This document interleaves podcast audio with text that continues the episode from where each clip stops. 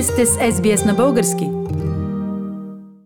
И тази година продължаваме с нашата специална рубрика Знаете ли че? И с нас отново ще е доктор Мария Стайкова, невроимунолог в Австралийския национален университет. За много години, Мария. Добър вечер, Диана. За много години, добър вечер и за много години на нашите радиослушатели.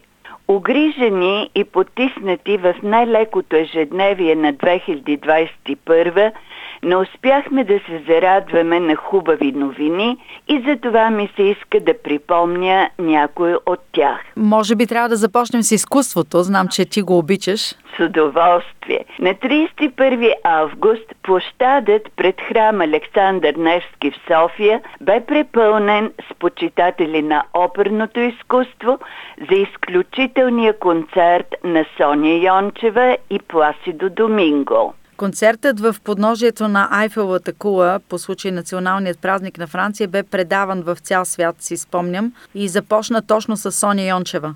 Каква певица! А световно известният диригент Йордан Камджалов каза... Който всъщност ни гостува в Корени и Криле и имах удоволствието да го интервюирам през миналата година. О, той каза, това, че съм българин, ми е помогнало много. Още хиляда пъти да избирам, бих се родил точно тук. Българският фолклор ми е дал безкрайно много. Не знае как щях да мисля и какъв критерий щях да имам за музика, без да съм чувал тази музика, която не съществува никъде на планетата. Абсолютно извънземна музика. Бих взел българският фолклор за върха на копието на националната стратегия, за лицето и визитната картичка на България по целия свят бих заложил на български фолклор и българска история. Там има неща, където няма нужда да догонваме. Ние сме на светлинни години напред. Там ние сме недостижими и там трябва да бъде центърът. Аз бих възобновил всички фолклорни ансамбли в страната. Бих ги пуснал да обикалят по целия свят. Ако съм министър на културата, бих правил само това и да бъде възстановено усещането на хората за едно друго самочувствие, за историческа дълбочина и мистерия на българското. Българите са велики. Винаги е много дълбок в мислите си Йордан Камджалов. Дано тези, от които зависи изграждането и дори бих казала утвърждаването на положителния имидж на България, се вслушат в него. Какво всъщност се откри в областта на науката?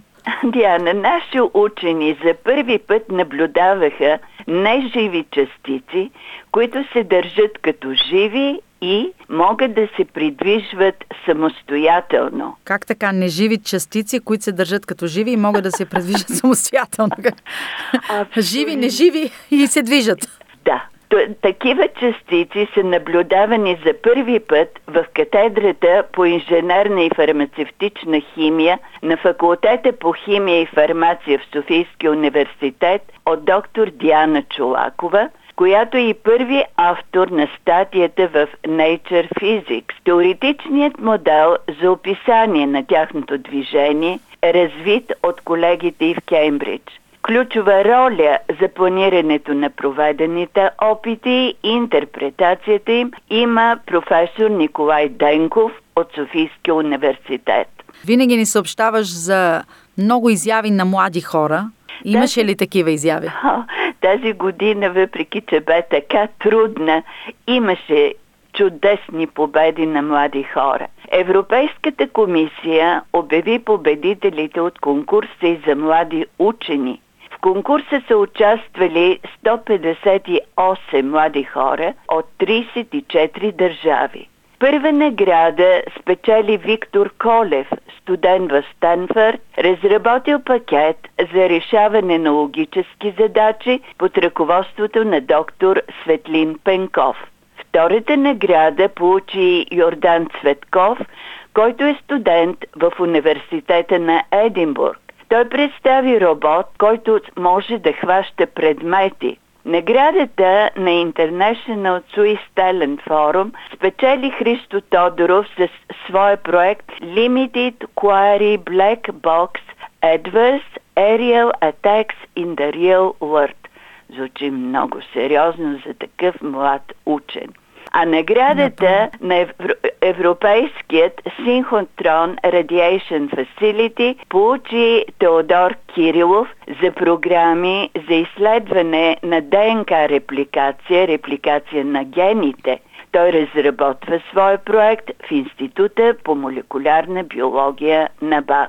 Много обещаващи проекти всички тези млади хора са започнали и вярвам, че в следващите години ще чуем нови неща за тях? Дано, дано. Това е най-доброто представене на България от нашето първо участие в конкурса на Европейската комисия през 1997 година до сега. Диана, носителят на наградата Питагор за млад учен за 2001 година, получи и наградата Джон Танасов. Това е Венелин Тодоров, доктор по математика и доцент по информатика и компютърни науки в Института по математика и информатика на БАН. Носител на отличието Джонатан Асов за ученици и техните преподаватели получи Андон Тодоров от Софийската математическа гимназия, който е сребрен медалист от 33-та Международна олимпиада по информатика и е на първо място в 37-та Национална олимпиада по информатика – подготвяне от преподавателя по информатика в Софийската математическа гимназия Иво Дилов. А в категорията Вдъхновител и създател на таланти – бе отличен Руско Шиков, преподавател по информатика в Ямбол, който е подготвил десетки български ученици, носители на медали от международни олимпиади и състезания. Браво на всички тях! Нека сега обаче чуем твоето пожелание за всички наши слушатели за тази Яна. Нека завършим година. с чудесното българско пожелание на сурвакарите – Сурва, сурва година, весела година. Живо, здраво до година, до година, до амина, за много и много години. И понеже след два дни, на 9 януари, са точно 45 години от излъчването на първото радиопредаване на български язик в Австралия на 9 януари 1977 година, искам да благодаря на всички радиоводещи, музикални оформители и технически лица, които са свързали младостта и зрелите си години с българското радио в Австралия. Това беше доктор Мария Стайкова, невроимунолог в Австралийският национален университет. Харесайте, споделете, коментирайте. Следете SBS на български във Facebook.